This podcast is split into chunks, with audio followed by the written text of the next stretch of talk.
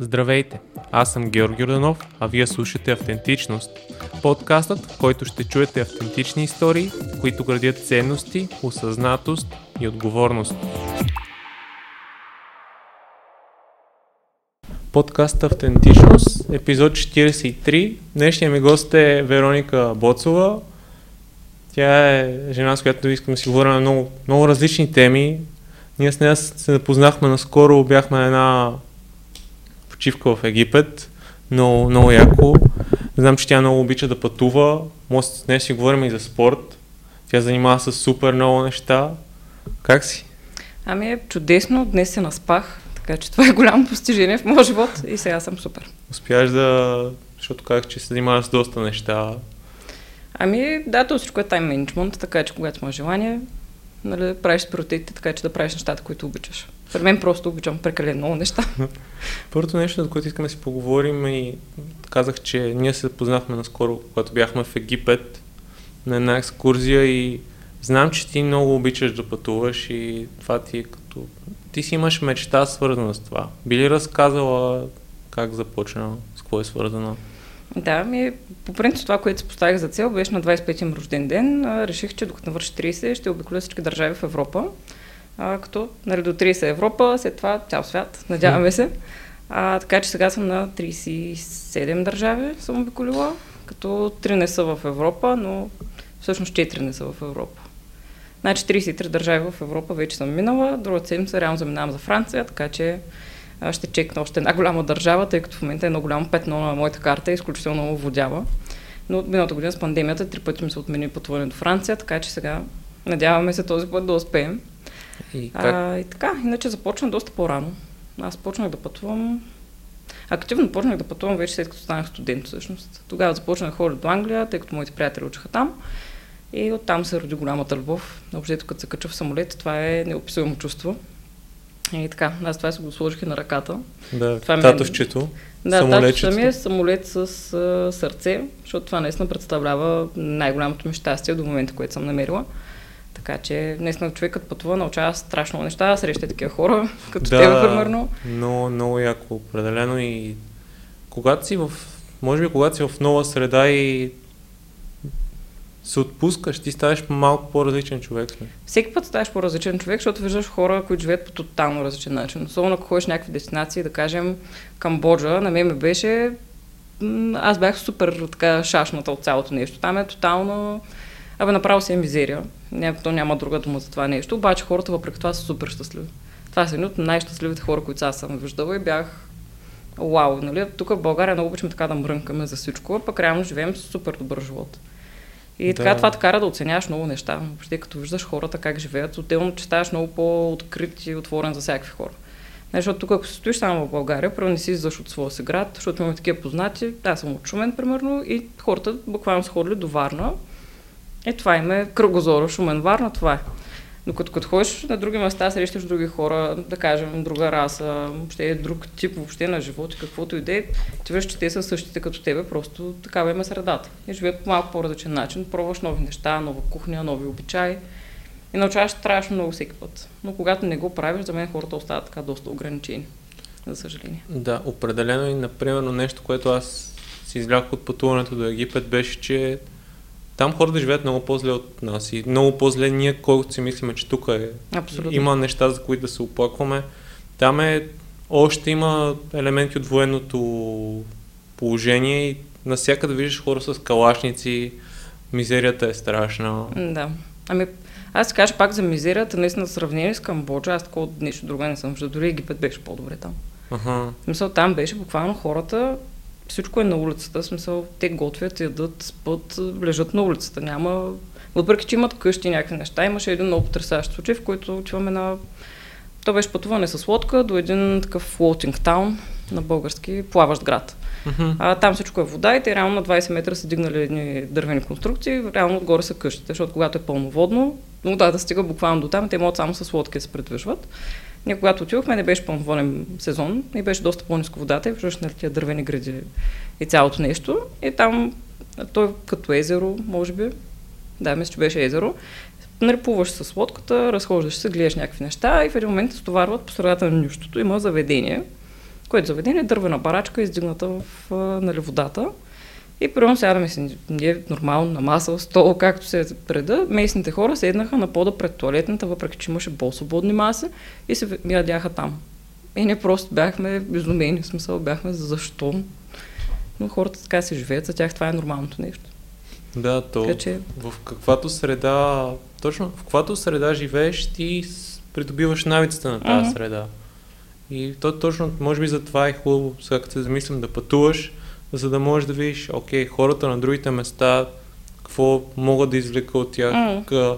примерно, тарите там са по-щастливи, просто защото ние тук мрънкаме понякога за глупости, които доста често даже. доста често мрънкаме за глупости и изобщо не се наслаждаваме на, на това, което имаме. И другото, което мен изключително много ме забавлява, хора, които никога не са пътували, обаче казват, прямо в Германия е страхотно, там е топа на топа. И аз съм добре, ти бил ли си в Германия? Ами не. Към тогава как знаеш? Е, новините. Към човек. Попътувай, разгледай, виж кое е твоето нещо. Примерно има много хора, които познавам, които отиват да живеят на супер странни места, които по принцип не са ти топа в майнд. В смисъл не отиват в Германия, Австрия, там, Франция и така нататък, ми отиват примерно Танзания. Защо не? И там се намират своето нещо и продължават да се живеят и да им е. Така че Да, много е важно да си намериш твоето си място, Мгм. твоята си среда, в която да се чувстваш. абсолютно. А, ти като каза, има ли някое място, което те е разочаровало, което си очаквал и, например? Чак да ме е разочаровало, не, защото няма големи очаквания. Например, Лихтенштайн е място, където буквално няма какво да правиш повече от половин ден. Мисъл, там е супер, супер, супер малко. Почти нищо не работи уикенда. Може би това беше грешката, че бях уикенда там. Мгм. А, красиво е, но буквално се разхождаш за два часа и няма нищо друго за правене. Мисля, има един-два музея, които видях в интернет, но тогава не работеха. Беше доста странно, като... Но те повечето хора, които живеят там, реално работят в Швейцария и напред-назад, смисъл не се стоят там. А, но беше интересно да. Все пак. По принцип там имат готин празник, когато е деня на Лихтенштайн, се отваря двореца на принца и всички празнуват вътре в двореца. И изглежда доста приятно. Така че ако някой ходи в Лихтенштайн, препоръчвам да види кога е празника им. За да, да, и да не ходиш уикенда, защото тогава... Да, да, да. Еми то Западна Европа доста често уикенда не работят повечето неща, което за нас като балканци е супер странно. Ние сме свикнали всичко да е 24-7 отворено. Да, да, да. И всеки път е много така, особено първите пъти, като бях в Германия, понеже брат ми живее там и доста вече често съм ходила. Първите няколко пъти бяхме такива супер потресни, как така след 8 нищо не работи, пък събота и неделя нищо не работи. Ние сме такива, беше супер странно в началото. Но после видяхме, че това си е тяхната култура. Нали, те реално се оценяват почивката и на хората, които са като обслужващ персонал, да кажем, в магазини, ресторанти и така нататък. Нали, както ние искаме да се почиваме събота и неделя, така и те. Да, Така че това е интересно като концепция. Да, ти както каза, то пак си е тайм менеджмент. Ти си Да. подготвяш, примерно да си знаеш, че за събота и неделя трябва да си имаш храна или каквото, каквото ти е нужно, не е, че постоянно някой ти е длъжен да... Абсолютно, въпреки че сега има някакви спешни случаи, когато Е, да, сега да нямаш откъде да го направиш наистина, вече се доста кофти. Местата, които са ти останали така по на сърце, където си прекарала много, М. много хубаво. Едно от местата е Черна гора. Значи Черна гора ми е, направо съм влюбена в нея. Просто няма такава природа, красота. Не, в България също има уникална природа, но там някакси духа беше малко по-различен. Може би периода, в който бях там, м, просто беше уникално. Ние пътувахме с автобус. А, реално, както ходихме в Египет, беше със същата агенция по същия начин, само че с автобус не е самолетна. Първо бях страхотна компания, бяхме около 12-13 човека приятели.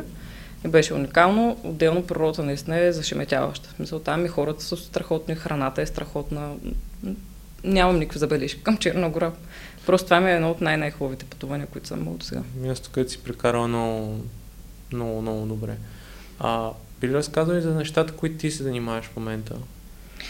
Да, а, то в момента така хващаш ме в много такъв период, който много неща се промениха в последния месец. А, реално аз току-що смених работа, буквално преди 3 седмици. А, като до сега, т.е. до преди 3 седмици, 4 години работех в а, една от най-големите дигитални агенции в България, като копирайтер. И се занимавах и основно с социални мрежи, въобще цялостната разработка на креативна концепция за всякакви клиенти. Нашите клиенти са били буквално от презервативи до керамиди, детски играчки, какво ли не сме имали? Мисля, всякакви продукти за хранене, козметика. Буквално всичко е минавало през нас, което е много готино. И само големи клиенти, нали, големи брандове, които наистина има страшно много научиш от тях. И това много, много, много ти обогатява общата култура. Защото ти за да работиш за тях, все пак трябва да им влезеш в бизнеса надълбоко. Да, да им разбереш бизнеса. Ами бизнеса, клиентите, въобще хората от какво имат нужда, за да знаеш какво да напишеш за тях. Защото в крайна сметка ние говорим на хора. Нали? Аз мога, на мен много неща може да ми харесват, обаче ако не работят за клиента, няма никакъв смисъл. А с какво занимава копирайтера? Честно казано, аз не съм много, uh-huh. не съм много силен. Ами копирайтера реално буквално какво означава? Това значи да пишеш текст, който обслужва бизнес цели или маркетингови цели. Тоест, mm-hmm. основната цел е продажба или да накараш човека да извърши някакво действие. Да кажем, искаме да се запише за вебинар, искаме да направи нещо друго, да се включи в игра или директно да направи покупка, нали, зависи въобще в каква среда и каква е точно целта на кампанията. Но реално, както обичам аз да казвам, това е изкуство, което е подчинено на а, рекламната цел. Тоест е изкуство насочено към бизнеса. Тоест... Защото много често го казвам с дизайнерите, така си има не търкания, нали, те много искат да направят нещо страшно красиво, обаче то може да не работи. И това, нали, обикновено казваме, то е супер, обаче тук не е само изкуство, тук е изкуство, което трябва да продава. Тоест понякога е по-добре да е по-просто. Да. Много зависи какъв ти е бранда и на кой говориш. Мисъл, всичко е относително, както се казва. Мисля, всичко е за специфичния случай. Няма някаква универсална формула, която да кажем, е това е и всички да го правим него. И това е супер интересно, защото сега с дигиталната среда те нещата се променят буквално на всеки 2-3 седмици. И ти ако не си в час с това, което се случва, просто потъваш. Така че при нас всичко е, да кажем, преди може би вече 2-3 години, Фейсбук работеше по много различен начин и с един пост, без да го рекламирам, да кажем, достигах до едни 50 хиляди човека органично. Без един лев да се дал за това нещо. Буквално един апдейт направиха и за един ден тези цифри спаднаха до 2000. И това е страшно голяма разлика. И това просто трябва да обясниш на клиента защо, Господи, до сега стигал 50 хиляди човека, сега стигаш 2000 и що му искаш бюджет, за да може да правиш каквото и да е. И въобще нашия бизнес беше много, много динамичен и много интересен. А България отделя ли се внимание на социалните мрежи? Тоест бизнесите почва да отделят по-голямо да. внимание на социалните мрежи, например следват избори, партиите или не знам, т.е. ти от гледна точка, нали, мога виж, че дали по-скоро вече, защото това е то даже не е бъдещето, това е настоящето, mm-hmm. как mm-hmm. може да достигнеш до все повече и повече хора. Отделя ли се повече внимание? А, приоритизира ли се? Определено компаниите вече много малка част от тях не са диджитал. Тоест, може би да кажем за B2B сектора, има доста сектори, които не им е нужно все още да бъдат толкова дигитални и да ползват е социални мрежи. Бизнес, да, да. да. А, но вече които са B2C, което е към крайен клиент, а, тогава 95% да кажем вече може би имат до някаква степен диджитал. Но или да нямат все още, вече го обмислят. А, много малко компании останаха, които да нямат. Просто трябва, трябва да бъдат а, така компетитив с останалите. Няма как да оцелият иначе. От твоя опит, как, как според теб трябва да бъде поднесено едно послание към, към клиента за, за даден бизнес или е много индивидуално? Много индивидуално. Има бизнеси, които са така доста формални, а, които ти говорят на вие, нали, има един така изключително строг тон на комуникация, докато има други, като да речем Coca-Cola, те са супер френдли, по съвсем друг начин ти поднасят информацията. Примерно Nike, които са супер така вдъхновяващи, нали, да правиш повече, да можеш повече и така нататък. Така че зависи какви са хората, които консумират съответния продукт. Това е първото нещо, което трябва да, да разбереш. Тоест да си определиш някакъв таргет. Да. Хора, които, т.е. хора, които да, да е насочено. И след това как продължаваш?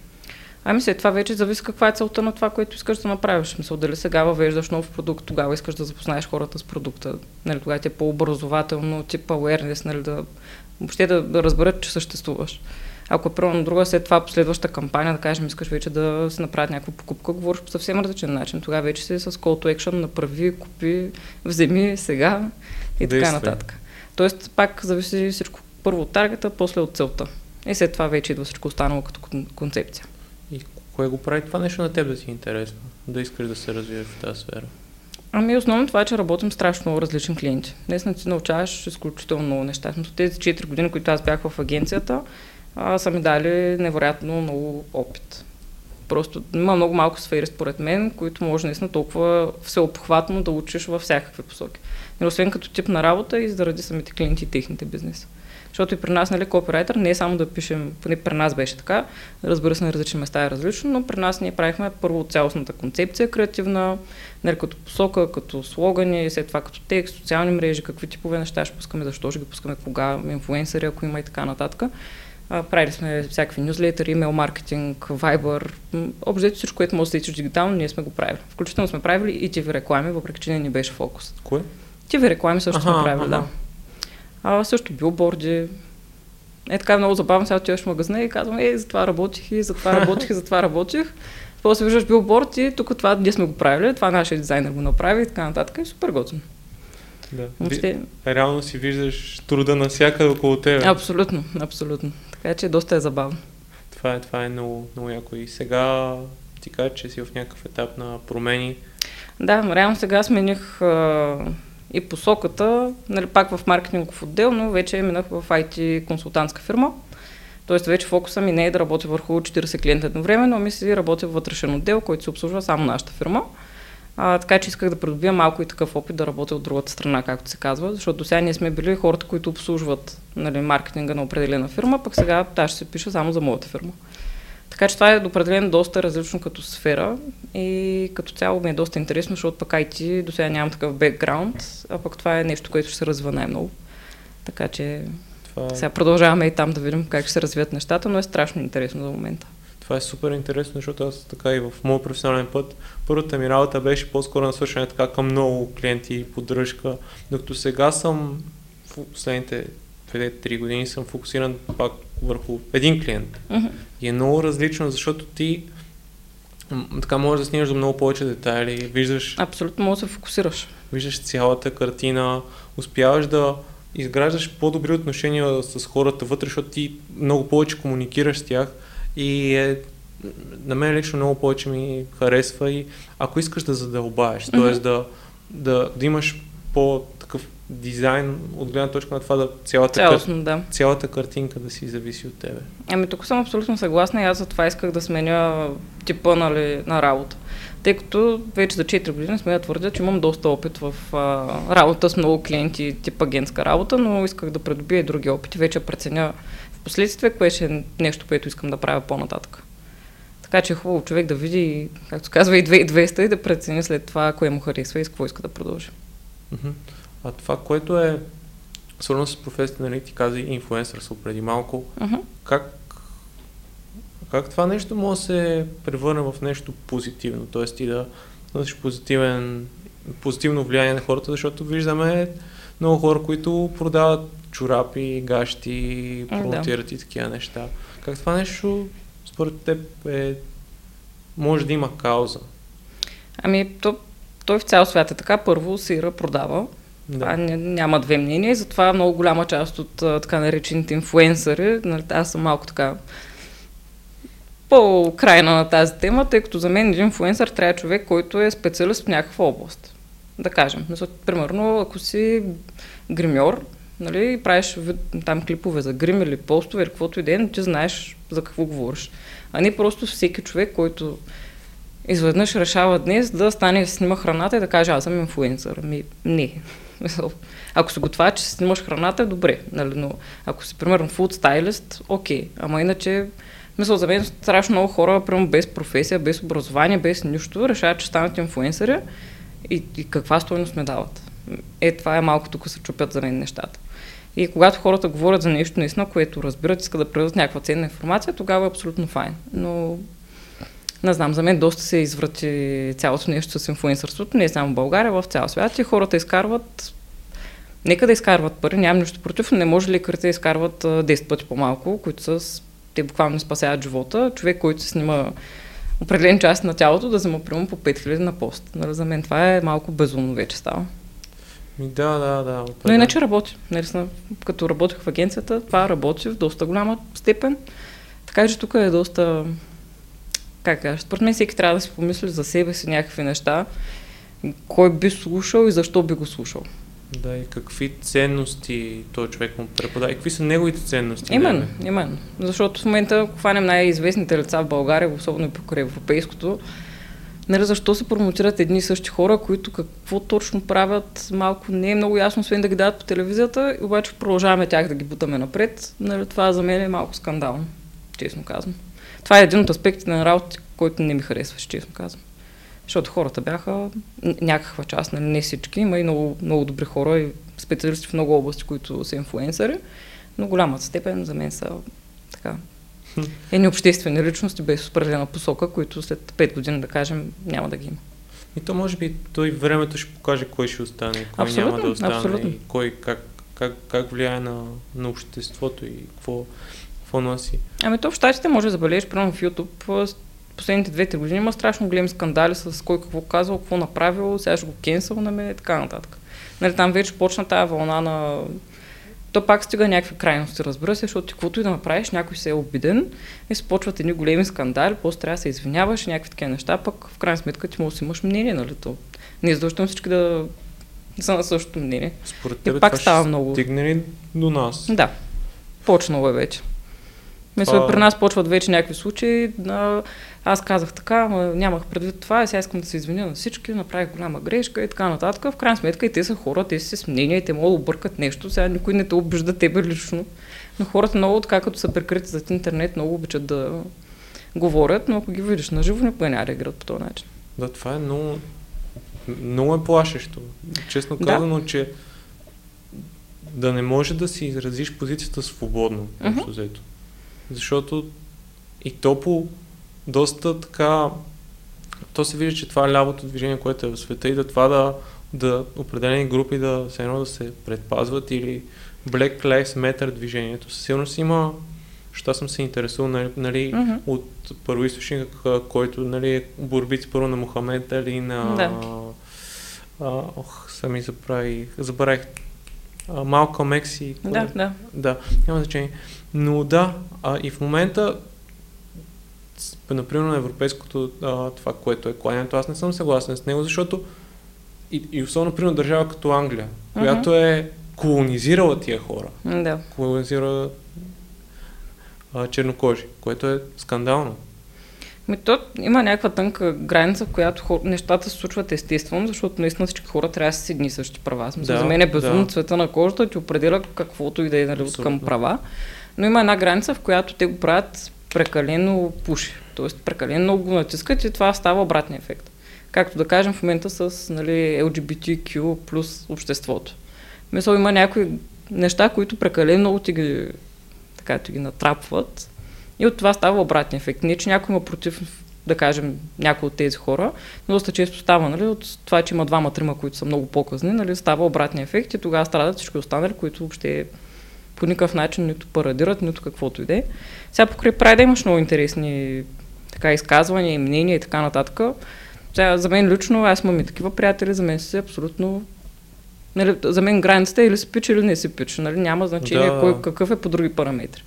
Обаче доста хора все още не го възприемат и затова пък е хубаво да има някаква гласност, но все пак да не е нещо прекалено натрапчиво, защото каквото и да е, в каквато и да е област, ако е прекалено натрапчиво, става обратния ефект. Изнервиш хората, които са на другата позиция и тогава, тогава става скандала. А ако искаш да помогнеш, мисля, не пиши постове във Фейсбук, които нямат стойност или просто коментари, а намери начин То пак всеки си изразява мнението в крайна сметка. Нали, както едните изразяват, и другите Да. изразяват. Нали, както така, we can agree to disagree. Нали, не всеки харесва едни и същи неща и не всеки е длъжен да харесва едни и същи неща в крайна сметка. Да. А, за мен това се почва, като почват отдолу коментарите, е хейта и така нататък един, един към друг, е тогава вече е проблема. Мисля, аз нямам проблем някой да ми се различно от мен, но не ми го натрапва. да. Всеки си има право и ако нещо е важно за тебе, действай в тази посока. Мгм. Абсолютно. Мисля, сега примерно в... А, в имаше едно пространство в София, как се казваше обаче, стълбите ли да беше? Ново пространство, където правят а, различни ивенти и така нататък инициативи. Там бяха направили, да кажем, прожекции на филми, свързани нали, с а, геообществото и така нататък. Супер мирно, супер приятно, хората си организират неща, събират се, обсъждат се какво могат да направят. Е, това си е супер. И разбира се, отидоха провокатори, които да правят някакви проблеми, което кому е нужно. Да. Мисъл, за мен такива неща са доста не окей като цяло. Но ти преди малко спомена Мохамед Али, понеже наскоро аз четох неговата книга, както си бяхме говорили. Имаше една много странна част в книгата, която той казва, италианците са кръстени на Италия, китайците са кръстени на Китай, а пък негрите на какво били кръстени. И аз сега стоя и си мисля, към те правят ли разлика между нали, раса и националност? Защото се едно всички бели да сме италианци или всички нали, Да, да. азиатци да са китайци. Нали, беше малко... Има, Има някакви противоречиви доста моменти в тази книга. Еми, има, има. Аз може би не съм се задълбал толкова в тия неща, но по-скоро аз исках да видя неговата история. Да, да. Неговата история всъщност е супер интересна и това, че той се отстоява до дупка позицията, наистина това му печели след това цялата и световна слава и всичко.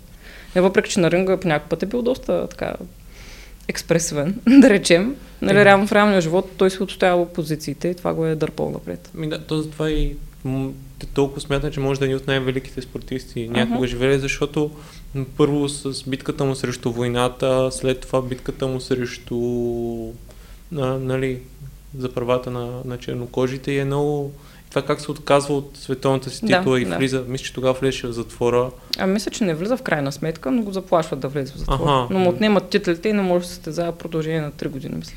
да си поговорим за спорт. Честно казано, когато бяхме в екипа ти, ние имаме много общо на, тази тема. Факт. много, много неща са и айде ще почнем от най- най-приятното и и ти си фен на Челси, аз съм фен на Челси. А, как, как започна? В смисъл, кое, те, кое поколение те зариби, кое те накара да станеш фен? Ами това аз почнах да гледам спорт, общо както се помня, Аха. честно казано, но тогава, като почнах да гледам футбол, първо гледах Ювентус, когато бяха там Зидан, Трезеге и така нататък. После гледах Реал Мадрид заради Роу Гонзалес. Той ми беше... Мисля, че няма човек, който да не харесва Роу Гонзалес. Просто аз поне не познавам такъв. И дори като бях на стадиона на Реал Мадрид, имаше специална секция отделена за него. Беше така много уважение показаха хората, беше страхотно. И кога започнах, може би някъде 2007-2008, в училище бях със сигурност и покрай брат ми всъщност започнах да гледам Челси, тъй като той почна да гледа Челси. И от тогава страшно ми харесаха и те нещата се завъртяха. После ходих на матч в Англия, гледах Челси Ман Сити 2012 година. Тогава Хм. Дрогба откри резултата, но аз понеже бях в Манчестър, успяха да ми намерят билети през университета, аз да мога да отида на матчът. Съответно бях в агитката на Сити. И Дрогба вкарва. Аз не можа да се сдържа и почнах да викам и така нататък. И около мен само, значи бяхме аз, най-добрата ми приятелка и всичко друго само мъже. Абсолютно целият сектор. И тия хора като почнаха ми се карат. Викаме, сега тук ще си изям боя просто. А, в крайна сметка се успокоиха, да, аз така се седнах тихо и кротко. В крайна сметка биха два на един. Но това беше страшно силен сезон за Сити. А, но емоцията беше уникална. За да видиш твой си отбор да вкарва на живо е и то друг ба. Не, не някой случайен. Да, да. Но иначе Лампард и Еден Назар на мен са ми любимите от така, последното десетилетие. Ми, аз точно, може би, аз същия период, 2006-2007, почнах с този много силния състав, който беше с Чех, Тери, М. Ашли Кол, Лампард, Балак, Другба, Джоко, всичките. И просто тогава, тогава беше много силен състав и играхме Абсолютно. много сериозно и в Европа. И ония полуфинал 2009 срещу Барселона. Аз тогава изключително не харесвам Барса. И... А той беше 2012. Не, не, 2009, когато паднахме. А, когато паднахме, да. Когато Окей. с... После имаше ревенж, О- да. Онзи съдийския, съдийския матч Соня съдията, дето му взеха правата след него. Да, да, да. но да, да. 2012, това, това е... Това ми е любимия матч. Просто Значи аз 2012 след този матч а, та- така отпразнувахме матча, че приключихме някъде около 6.30-7 в студентски град. Аз в 8 трябваше да на лекции в Овче купел. Беше скандален ден, но беше много, много голяма много- победа. Това беше скандал. Просто велики, велики матчове бяха и честно казано, аз последните някои дни не следях толкова. Обаче аз много се изненадах това, което направихме този сезон с Тухил и Абсолютно, абсолютно. много хубаво. Всички така бяха тъжни, че Лампард се тръгва, но имало причина да се тръгне явно. Така Да. че той много, страшно много е дал на отбора, така че не мисля, че има човек, който да не го уважава за всичко, което е направил. Да, според мен и той постави основите на А, този да, да, да, състав. абсолютно, абсолютно. И Тухел успя да надгради и да, да изкара много добро от, от целия отбор. Надявам се Вернер да почне да играе малко по-добре, защото в нападение Всички сме се надяват, да. просто е Само скандален. да, дано не стане като мората да почват да го заплашват, защото това вече е ужасно. Сега това покрай европейското, аз наистина съм скандализирана, защо заплашват човека. Нали, вярно, че има някакви пропуски, ама в крайна сметка това е футбол, нали, не е на живот и смърт. Еми, не, за доста хора, смисъл... Знам, знам, аз тук съм... Значи за мен спорта е наистина нещо, което те изгражда на дисциплината, отборния дух и така нататък, че дава страшно много позитивни неща, но тези хулиганските прояви, а, това за мен не е спорт, не е подкрепа на спорта, ми просто, че си хулиган, нали, което Мгм. няма нищо общо нито с футбола, нито с нищо. А, аз като съм била на някакви мачове, така се случи, бях на мача на Левски и Хайдук Сплит в Харватия. Там преди колко? Ами, преди 4 години ще стана. 3-4 години, да. Точно преди 4 години ще стана, беше деня преди рождения ми ден. А Ние отиваме там на фестивал за електронна музика и така нататък. Един мой приятел, той е голям фен на Левски и такъв, айде, ще отидем на мача, ще отидем, ще отидем. Намери по някакъв супер шан начин, намери някакви билети. И отиваме ние на мача, те повечето хора стояха дори с гръб, в смисъл те не гледаха мача, просто стояха, крещяха, размятаха там тениски, събличаха се голи и фърляха някакви неща. Нали, за мен това не е да си спортен фен. So, това е... Е, да, Ти това, дори не гледаш спорта.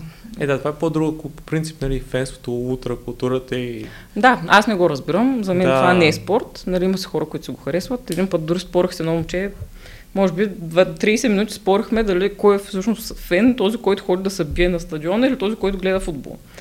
За него беше, който се бие на стадиона и аз бях би се на улицата, ако толкова искаш се биеш. Нали? Смисъл, защо трябва да отидеш на стадион, пречиш на всички останали? Да, Но по всеки си принцип, с него само мнение. едно разграничение, което е, има ултраси, хората, които наистина, примерно, правят тия красивите хореографии, Това да, това е друго, да. факли, димки, а хулиганството вече си е друг. Мисля, това са две Да, различни, да, прав си, прав си. две Нали, различни неща. Хората, които наистина са отдадени, правят наистина красивите неща и хореографии и така нататък, това наистина си някакъв много отдаден човек на конкретния да, клуб.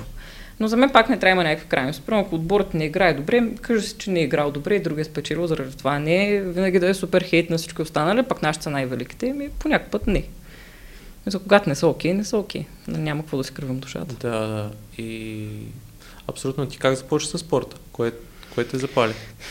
По-скоро мисля, че от дядо ми цялото нещо, тъй като той гледаше абсолютно всички спортове, които можеш да се сетиш. И аз летата, като съм ги прекарвала във Варна и цял ден си гледаме спортове. Някакви такива неща, особено като има Олимпиада.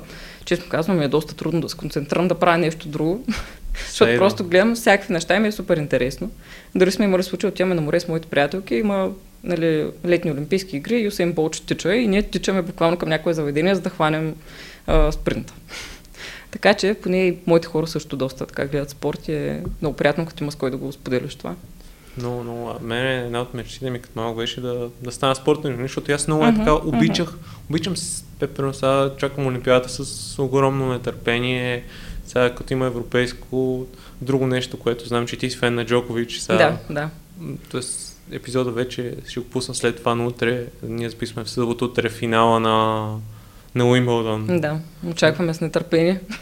Да. Това ми е мечтата да отида да го гледам на живо. Сега една от приятелките ми всъщност, тя беше, тя в момента е доброволец на европейското по футбол и тя е на Уембли на мачовете и ходи на Уимбълдън и гледа Джокович. И аз бях, викам, просто евала, нямам търпение да видя да ми разкажеш всичко.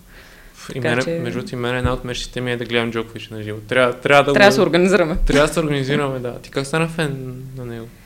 Ами, нямам конкретна причина или някакъв конкретен Да. период, в който е станал. Просто за мен той е, може би, най-сърцатия играч на въобще по тенис. Мисля, че само като виждаш с каква страст прави всичко, колко е щастлив, колко неща подкрепя след това, тъй като ние сме си говорили, на мен социалните каузи са ми много важно нещо и той прямо строи училища в Сърбия. Мисля, той прави страшно много неща за Сърбия като цяло, въобще като държава. И може би това е една от причините толкова да ми харесва. Защото повечето спортисти са изкарват големите пари, големите къщи, коли, жени и така нататък. Човек си има семейство, което се гледа и супер много подкрепя каузи в Сърбия, основно за деца. Така Да. че това е друга причина много, много да го уважавам. А и много, много е близък, близък и до нас. Ми, да, то той си е балкански човек, сега Да. няма какво. Мене, а, аз много харесвам и Федерер и Надал, но са ми малко далечни. М. И са по-студени са, докато той си и него много видиш всички емоции на корта. Абсолютно, абсолютно. Сега те много хора заради това не го харесват всъщност, но не знам, за мен тая емоция, която той предава е много силна. Абсолютно, изключителен, изключителен играч и според мен си върви към това да, нали, да стане, може би най-великият тенисист играл някога. С... Ами те са толкова силно поколение, в... конкретно те тримата, че не знам. Но то това толкова много те мотивира и те затова според мен са толкова напред, то на тези години. Нали, Да. сега не знам от новите как, как ще достигнат до това ниво. Надяваме се да, да гледаме още страхотни постижения, така че. Аз точно това с баща ми наскоро си говорихме, защото с него и той е фен на Джокович и Мгм. си гледаме мачовете заедно и а, не знам, след като те се откажат, какво ще гледаме, защото Е, сега има пак от нали, следващото поколение си има силни играчи, но но нивото, няма да е същото. Но нивото просто е изключително. М, ще е доста интересно. Аз между другото, като казах за спорт, а, понеже учих фотография в университета и дипломата ми работа беше спортна фотография. И Мгм. точно за психологията на фена и на това как ти влияе и защо е важно. И супер интересни неща има. Въобще хората как се мотивират от това. Ти буквално може да промениш живота от това, че си видял, да кажем, любимият спортист, какво е направил. Има някакви такива описани случаи, които са супер, супер интересни. Би разказвал повече, ако се сещаш някакви неща. Това ми е много интересно. Ами то наистина това е основното, нали, как а, самата емоция се предава и хората нали, колко влизат, как се казва, в филма. Тоест ти въпреки, че въобще не познаваш човека, за който става въпрос, ти му ставаш супер близък или по-скоро той на тебе. А, и това страшно много те мотивира или демотивира. Нали, има ги и двата варианта. И въобще психологията, те, те няма толкова много трудове написани конкретно за спортните фенове, но според мен е тема, която някой психолог, ако слуша, да. Нека напише някакъв труд, защото е много интересно. Аз нали писах за фотография и тогава гледах всички стари издания на спортни вестници в България и така нататък, как са отразявани олимпиадите и такива неща. И въобще те затова не е случайно много снимки остават в историята. Сега като говорим за Джокович, и директно ми идва една, мисля, че тя е от 2012, може би, от Уимбълдън. А когато с Григор Димитров играят, и по едно време и двамата са легнали на земята, но продължават да играят. И има точно този кадър, как и двамата са на земята, обаче само като им виждаш лицето, нали, с каква решителност играят, това толкова много те пали, че е страшно интересна тема. е. Да, и особено като казах и Григор, се сетих, че реално той двата му най-добри турнири от голям шлем, точно този. Уимбълдън срещу Джокович и онзи полуфинал срещу Надал, просто той изтегли, в смисъл, да изтеглиш къща клечка. Срещу тия хора в този ден Факт. м- м- просто почти е невъзможно да ги победиш. Обаче като се замислиш, нали, щом в момента това продължаваме така с гордо да говорим за тези два момента, или примерно, нали, мен много ме яд, че съм била на две години, като е по световното първенство по футбол, нали, когато сме били толкова добри. Надявам се в този живот да стигнем пак такова ниво. Обаче хората тая емоция няма как да им отнемеш. В смисъл това обединение, което се случва и всички толкова са щастливи и подкрепят и така нататък. Нали, сега в последните години с цялото хейтърство, нали, обикновено става, да кажем, при волейбол, мен това много ме дразни. Печелим, всичко е чудесно, браво момчета да, да паднем един път и о, тези та та та та. И нали почват големите обиди и така нататък. Това не е, не е много готино от наша страна като цяло, но то не е само в България това. Да, Доста но често тук си е доста изразено според мен. Доста е изразен, да. Аз понеже преди снимах в Арена Армеец, две години снимах волейбол и баскетбол, а, мачовете на националните отбори. И така доста време прекарахме там, помагахме в прес-центъра. А, и доста време изкарахме по залите и с тези хора. Те са толкова готини и възпитани. Особено българска национален отбор по волейбол. Страхотни момчета. Аз от всички наистина уникално готино отношение. Въобще не само от българския отбор, но и от всички отбори. Мгм. Единствено поляците, честно казано, бяха доста така неприятни. Те се отнасяха зле с техните собствени журналисти, които искаха да ги подкрепят, така нататък. Те тотално ги игнорираха или бяха супер груби, което беше много странно. Особено на фона на останалите хора, които бяха страшно мили. Да кажем, тогава треньора на Германия много ми беше направил впечатление. Те изкараха, може би, около един месец в България, защото имаше световна лига, имаше и квалификации за някакво първенство. Вече дори не помня какво точно беше, но около един месец бяха на в България. И човека той просто беше уникално така сърцак човек, накрая ни донесе торти, да ни благодаря, пък викам, ти нищо не сме правили, ние си вършим работа, нали? Но човека беше супер, супер мил. И въобще всички бяха така. Да, спортистите си дисциплинирани хора в... Да. Но спомням, че точно поляците тогава, аз тогава ходих на, на, на волейбол и имаше те, има такова малко арогантно отношение имаше от тях в цялото. Ами, нали така, към нас пак бих го разбрала, но към техните собствени журналисти беше много тъпо, тъй като имахме едно момиче, което тя е полякиня, научи българска филология, дошла да учи в България, съответно тя говореше перфектен български и тя съответно отива да вземе интервю от тях и те направо бяха, нали, бяга от тук. Много беше странно. Но само те бяха. А другите, които бяха интересни, бяха Иран, а, които пък те държаха те да се снимат с нас, нали, защото сме жени и не сме Заболени. заболени и така нататък. То това беше малко странно, особено като си по-малък си такъв, сега, то господин защо иска да се снима с мен. А, но пък това пак се е така особеност на културата, така че мисля, че в Египет също видя доста такива случаи. Да, абсолютно. И кои други спортове те ти харесват? Сега на Олимпиадата какво чакаш? Ух, ами аз Олимпиада като има, наистина гледам всичко, но честно казвам, даже зимната ми е по-любима, защото тогава има биатлон.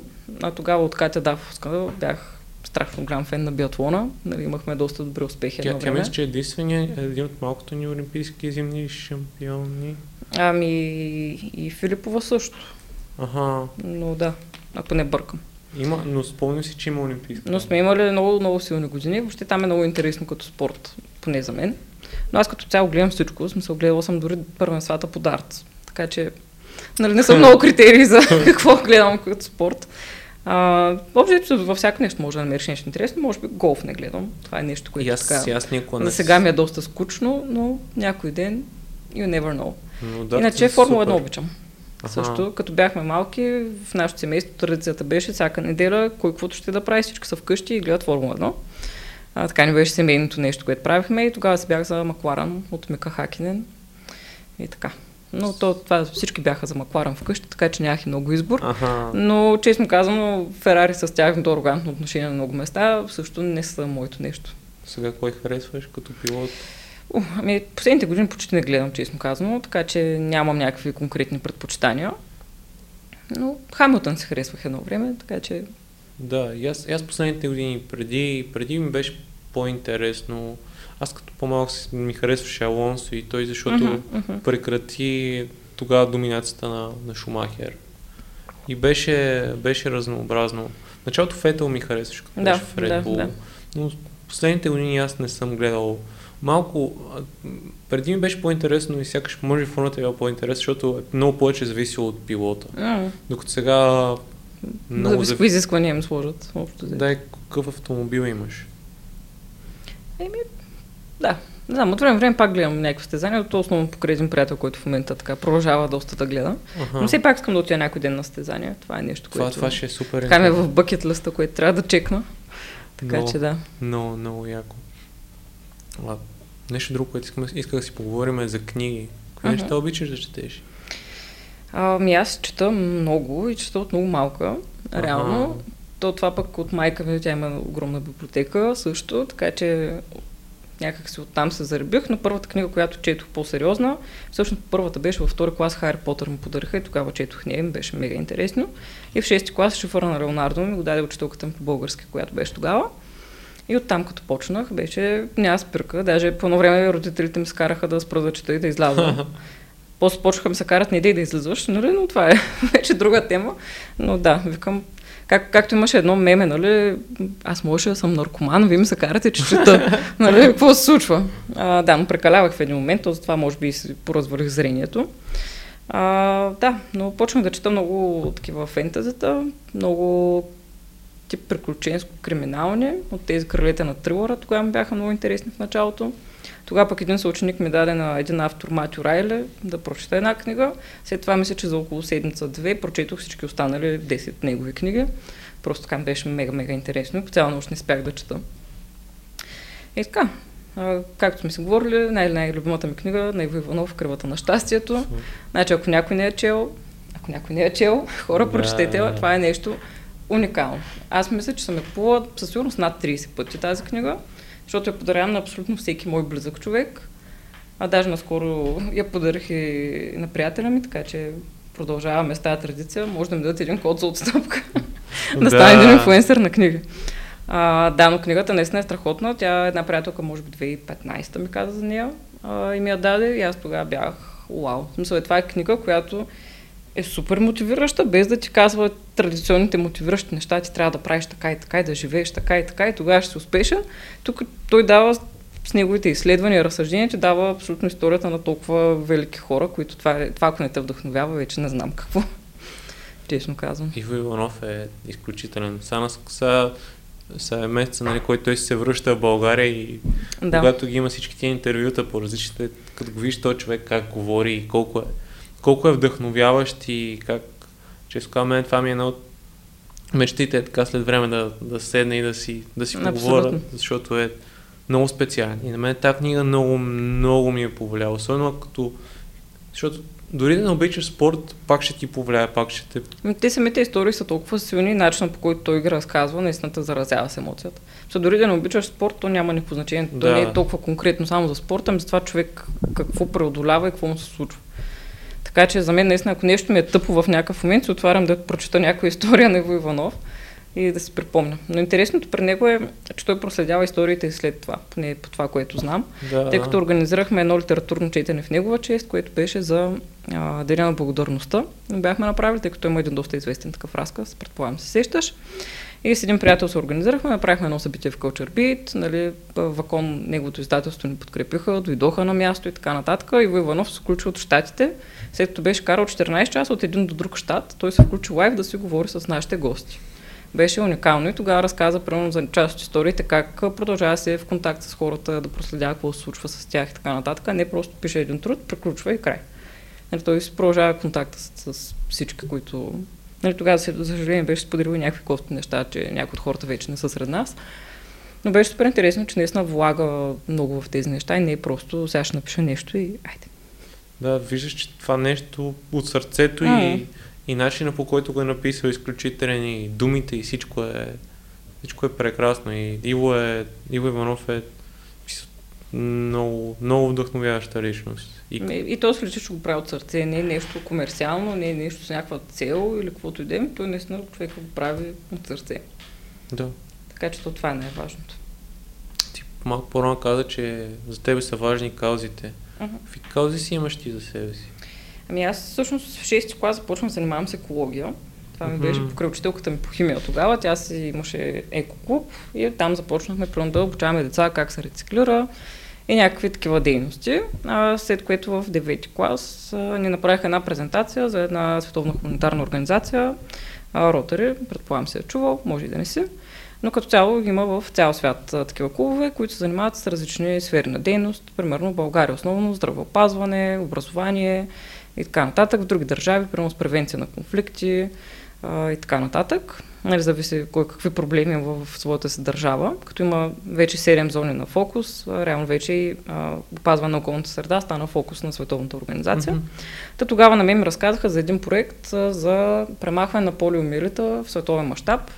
А, това всъщност е детския паралич, а, като той има няколко вида а, и всъщност възрастни хора също могат да се заразят с него, колкото и да е странно. А, и така те вече, може би, 40 години продължаваха работа по този проект, тогава 30, вече 40 и мен това страшно ме впечатли. Аз бях, вау, нали, с твоите малки усилия като индивидуален човек, нали, когато много такива се съберете от цял свят, наистина има огромна разлика. И дори в Индия вече тази болест е официално изкоренена. В Индия, което никога не са вярвали, че е възможно. А, и реално почти сме на финала да се обяви изцяло да е втората болест, е тедрата шарка, която изцяло да е изчезна от света, благодарение на вакцинация.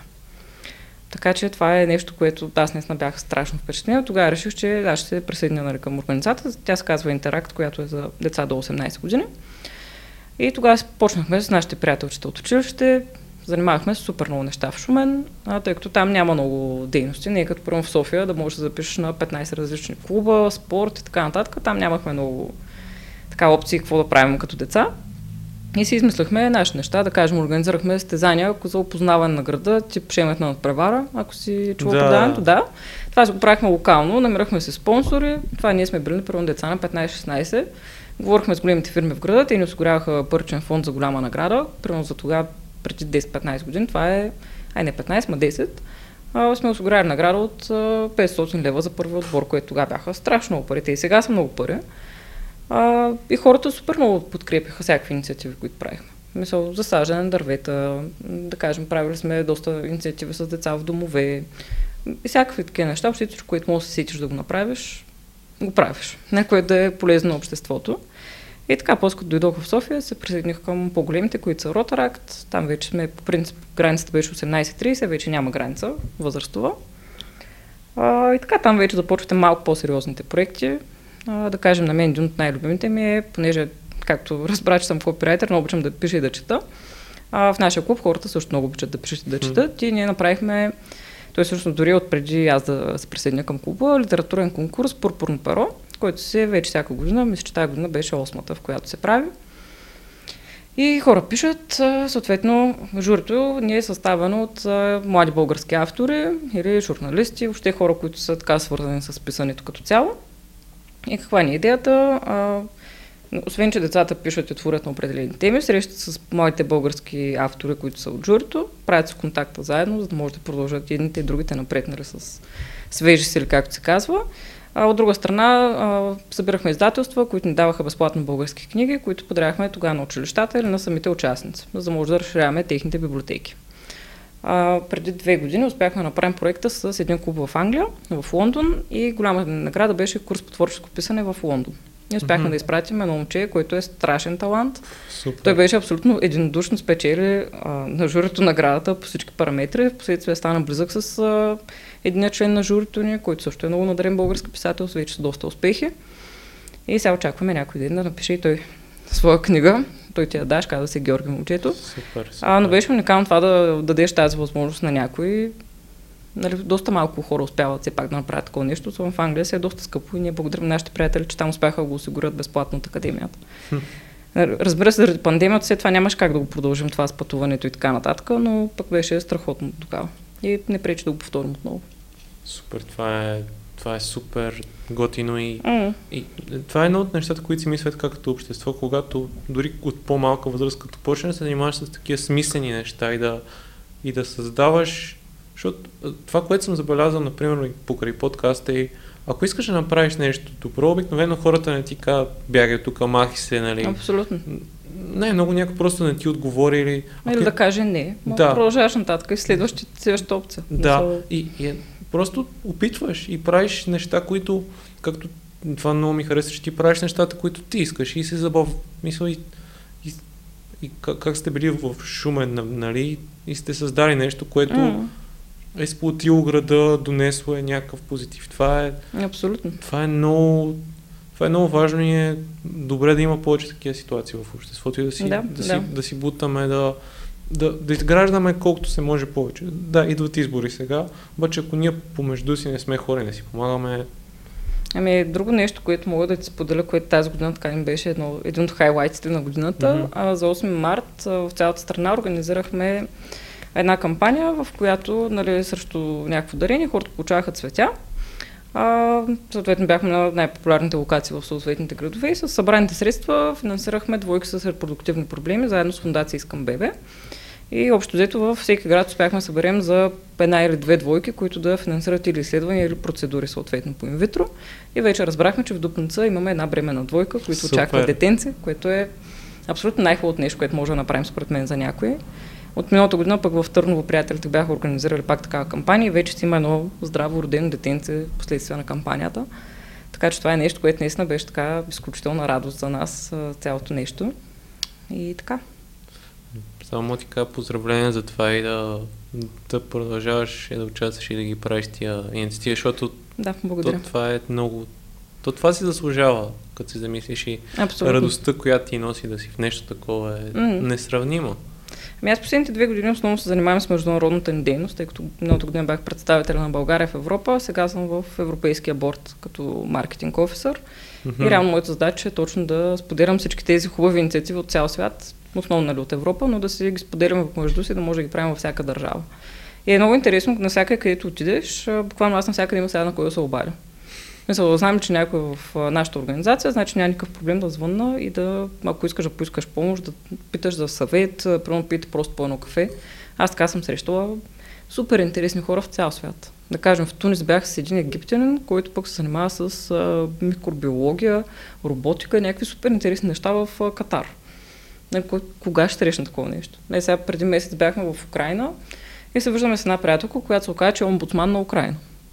И аз пак бях така към кога друг път ще имам възможността нали, да седна и си пия виното с омбудсмана на Украина. Мисля, Много странни Да, хора срещаш да. по пътя. А ти по-рано, като ме пита за по-интересно пътуване, така успях с тази организация, успях да отида в Сибир. Това ми беше едно от най-интересните, защото летях на 1 януари и всички хора бяха, че адекватна ли се, добре ли се, какво ти има, нали? Как така ще ходиш януари месец в Сибир. Беше едно от най-великите неща, които съм правила, честно ти казвам. Успяхме с Транссибирския експрес да обикаляме общо с целия Сибир. Стигнахме до Байкал, спахме в едни къщички на Байкал. Това е, може би, най-магичният изгрев и залез, които съм виждала в живота си. Хората са уникално готини. Наистина там също живеят цено в България преди 40 години, е така се чувстваш. Старите сгради, всичко е абе, много старо изглежда, всичко много е интересно. Като... Въпреки това хората са уникални. И правят страшно много неща. Смисъл, на първо четене ти изглеждаш едно са малко по-назад с материала, нищо общо. Много, много са, много са интересни. И правят страшно много неща. Това е много... Въпреки тяхната среда и така нататък. И там минус 30 си беше нормално, нали така, си спаднат температурите. Да. беше много, много интересно. Да, ако искаш нещо да направиш, ще го направиш. Абсолютно, абсолютно. И то като си в такава среда, която мотивира, защото при нас наистина всеки се занимава с много различни неща. И то така е стартира въобще цялата организация, да има специалисти във всяка област и да има по един човек от област. Mm-hmm. За да може да кажем, ако се решава някакъв обществен казус, да може да се разгледа от всички възможни страни, нали, като хора, които са изявени в тяхната си работа. И така, доста, доста интересно, много обогатяващо. Наистина много хора в цял свят може да срещнеш, които са тотално различни, с тотално различни неща се занимават. Много яко и аз точно, ти като каза, че е втората болест, която вече е обявена, mm. аз точно днес Тя слуш... е на прага. Още не е официално още... обявена, но да. чакаме Точно днес слушах за едрата шерка в книгата на Харари, на mm-hmm. Ивал да, Нова да, Харари да, да. в Homo Deus, където точно това казва и е някакво много интересно съвпадение се случи. Ето няма случайни неща, не знаеш. Да, така че... Един от, един от последните въпроси, които задавам на гостите си, пет личности, с които би се срещнал, ако имаш възможност. От историята, сега, може да прекараш време и да ги питаш каквото искаш. И да Това ще е интересно. Значи стартирам с Иво Иванов, защото вече си говорихме, че въпреки, че съм го срещал един-два пъти, а, бих искала така да седна и си говорим по принцип за нещата от живота. Да по една ракийка с салатката. Да, както българска. трябва традиционно. Чакай, спомисля с кой друг бих искала да се срещна. В момента искам с Азар да се срещна, защото много го харесвам като футболист. И ми е много интересен като човек, защото не знам дали знаеш, но човек си е с ученическата любов, има четири деца. Не. Което е много впечатляващо за футболистите от висок ранг. Ами. Като цяло, защото обикновено те са малко вятър ги вее. То според мен също има шанс, той много не играе. Той се контуза. Той си е контузен, да, да, за съжаление. Колкото да е тъжно, но... Успяхме да го пробузаме на Реал. Е, мен беше много гадно тогава, така че... Чакай сме с кой друг бих искала.